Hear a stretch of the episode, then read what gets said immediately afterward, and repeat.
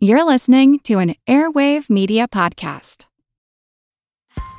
Have you ever wondered who the Mary was from Bloody Mary? If the Loch Ness Monster was real, or if Ouija boards actually worked? On each episode of the family friendly Unspookable, we look at the histories and mysteries behind your favorite scary stories, myths, and urban legends to get the real stories behind the scares. Want to solve your next mystery? Find and follow Unspookable now wherever you get your podcasts. The Swing is the most famous work by Jean Honore Fragonard. It is one of the most recognizable works of the Rococo movement. While the artist and, frankly, the Rococo movement may not be household names, the painting is highly recognizable. It's even been referenced in pop culture, like the Disney movie Frozen, when Anna jumps in front of the painting to mimic the look of the carefree girl on the swing. While it seems so lighthearted, especially in a Disney context, the story behind the piece is a little smarmy. feel like who art Ed? Try to spice it. Who art? Mr. Wood art Ed me. Good. Either way, it, it's ambiguous. It works on so many levels. I know. That's off to a great start. Welcome to Who Arted, where we explore visual arts in an audio medium. I'm your host, Kyle Wood, and for this week's Fun Fact Friday, we're going to be talking about The Swing by Fragonard. The painting is an example of the Rococo movement. Some people would classify it as just late Baroque. The Baroque era was known for being highly ornate and extremely dramatic. Rococo works maintain that sort of over the top drama, the theatrical nature, and they are extremely ornate and detailed. But they tended to embrace a bit more asymmetrical balance and a lot of curves and counter curves. It seems to be a little bit lighter, a little bit more festive in the tone, and in some ways, the movement reminds me of Art Nouveau. Now, in this painting, we see that asymmetrical balance. The main focal point is, of course, the woman on the swing. She seems to be joyously swinging and kicking off her shoe. She seems to not have a care in the world, despite the fact that there's some weirdo lurking in the bushes. Presumably, he would have been a gentleman caller, interested in courting the young woman. Above him, we see a putti. Um, that's basically a cherub. Think a Cupid type figure. It's a big naked baby with wings. So that putti statue is over the dude lurking in the bushes. The statue has his finger up over his mouth, making a shushing motion. If you're thinking this all seems a little bit creepy and gross, you're right, and it gets worse. The Rococo movement was largely criticized for being frivolous, and this is a superb example of the toxic sort of hedonism that people were critical of. People often will criticize Marie Antoinette for being out of touch when she said, let them eat cake, upon hearing that people had no bread and they were starving. First off, there's little to no evidence that she actually said that.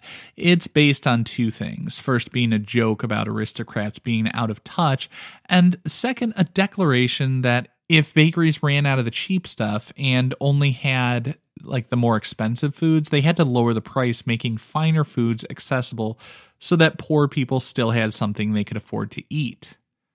In that context, the statement, let them eat cake, doesn't really seem so bad. This painting, though, seems like the ultimate example of the let them eat cake sentiment of the out of touch, self indulgent aristocrat. It was commissioned by Baron Louis Guillaume Belle de Saint Julien. I'm sure I mispronounced every word of that, but he was a jerk, so I'm not going to feel so bad about it. He wanted a painting of his mistress. Not only that, he wanted a picture of himself looking up her skirt because he was shameless.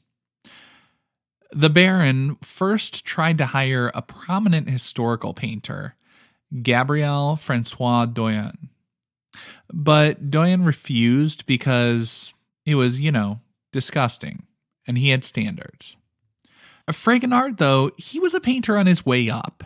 He saw an opportunity to advance his career, so he took the commission and produced a piece that seems lighthearted and frivolous on first glance, but it's loaded with sleaze.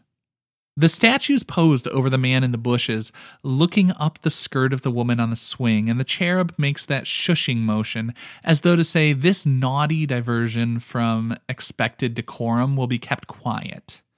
Indeed, in the 18th century, when this was made, swinging, just riding on a swing, was seen as a bit boundary pushing because people's clothes would move in the breeze, giving others glimpses like the layers and layers of undergarment that were considered private. While the Baron is pictured as the man lurking in the bushes, because of course, um, there's a lot more to this that makes it a strong painting and a strong composition. I do have to say, you know, for all of the sleazy undertones of it, the woman riding on the swing does seem to be sort of assertive, actively participating in what she is doing. She is kicking off the shoe. She seems happy and a participant riding on the swing and doing what she wants and living her best life. So I guess there is some implied consent and positivity in that. As I look beyond that, though, there is quite a bit more that makes this a successful composition. I think it's more than just a piece by a sleazy baron who wanted to make a monument to his indulgence with his mistress. As I look at the composition, as I said before, there's an asymmetrical balance that creates this strong sense of movement and action in it. I mean, she's mid swing and the the shoe is kicked off and captured midair as I look at the tree, there's something about the movement of the branches. It reminds me of it like Chinese paintings. The organic, twisted branches have a calligraphic quality that feels distinctly Asian to me, which tracks historically as like in the 17th or 19th century, travel was limited, but new trade routes to China were being established, and European artists were quite enamored with the different style of artworks they were seeing. There's also a great contemporary art piece, The Swing, after Fragonard. It's created by Yinka Shonibare, who created an installation mimicking the pose, but with a headless mannequin on a swing hanging from the ceiling. She's wearing what appears to be elaborate 18th century style attire, but it's made with bright African print fabric. I think what's most interesting about this installation in the contemporary setting is that it gives us a chance to see this scene and experience the scene, walk into and walk around the scene. We can get it from all those different perspectives. And I think there's something about this being a headless mannequin that's on display in the contemporary reimagining of the piece. This piece is about the gut, it's about the feeling, it's not about the cerebral intentions of the woman or the count or anything like that. It's very indulgent, decadent, experiential. And I love that there is a new installation that reframes the old work, that helps people to see it in a new light and make new connections to it. I think there's also something really nice about the bright African style print being applied to this sort of 18th century style of attire. It kind of reminds me of Romare Bearden's work. I did an episode a while back about Bearden's work, sort of reimagining the Odyssey, but with black figures, so that people in other cultures can see themselves represented in these sort of ancient myths and legends, those archetypal characters because great art lives on through the ages and inspires other artists. And it allows more people to make connections, for more people to be seen and to become a part of the story with every retelling.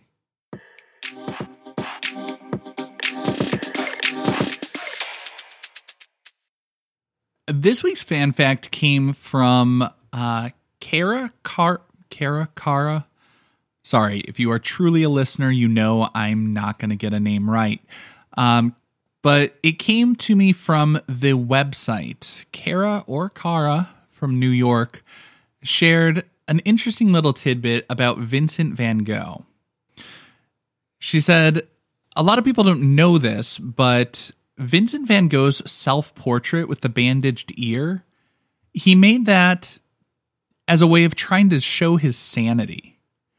And I know, like, any reference to the ear thing with Van Gogh seems like it would make him seem quite mad. I mean, he did need to be in the hospital for quite some time after that.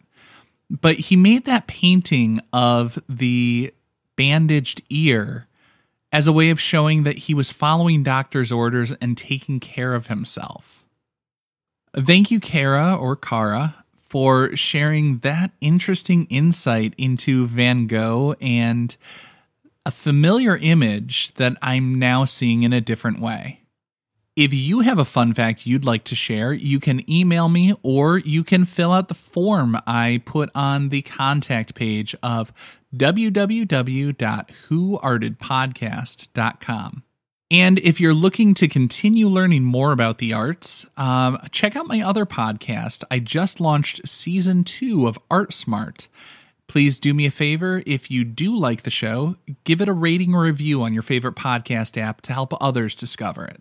This concludes this week's episode of Who Arted, part of the Airwave Media Podcast Network. If you found this tolerable, please leave a rating or review on your favorite podcast app. You can find images of the work being discussed this week and every week on social media at Who Arted Podcast on Twitter, Instagram, and TikTok, and of course on the website whoartedpodcast.com. Podcast done.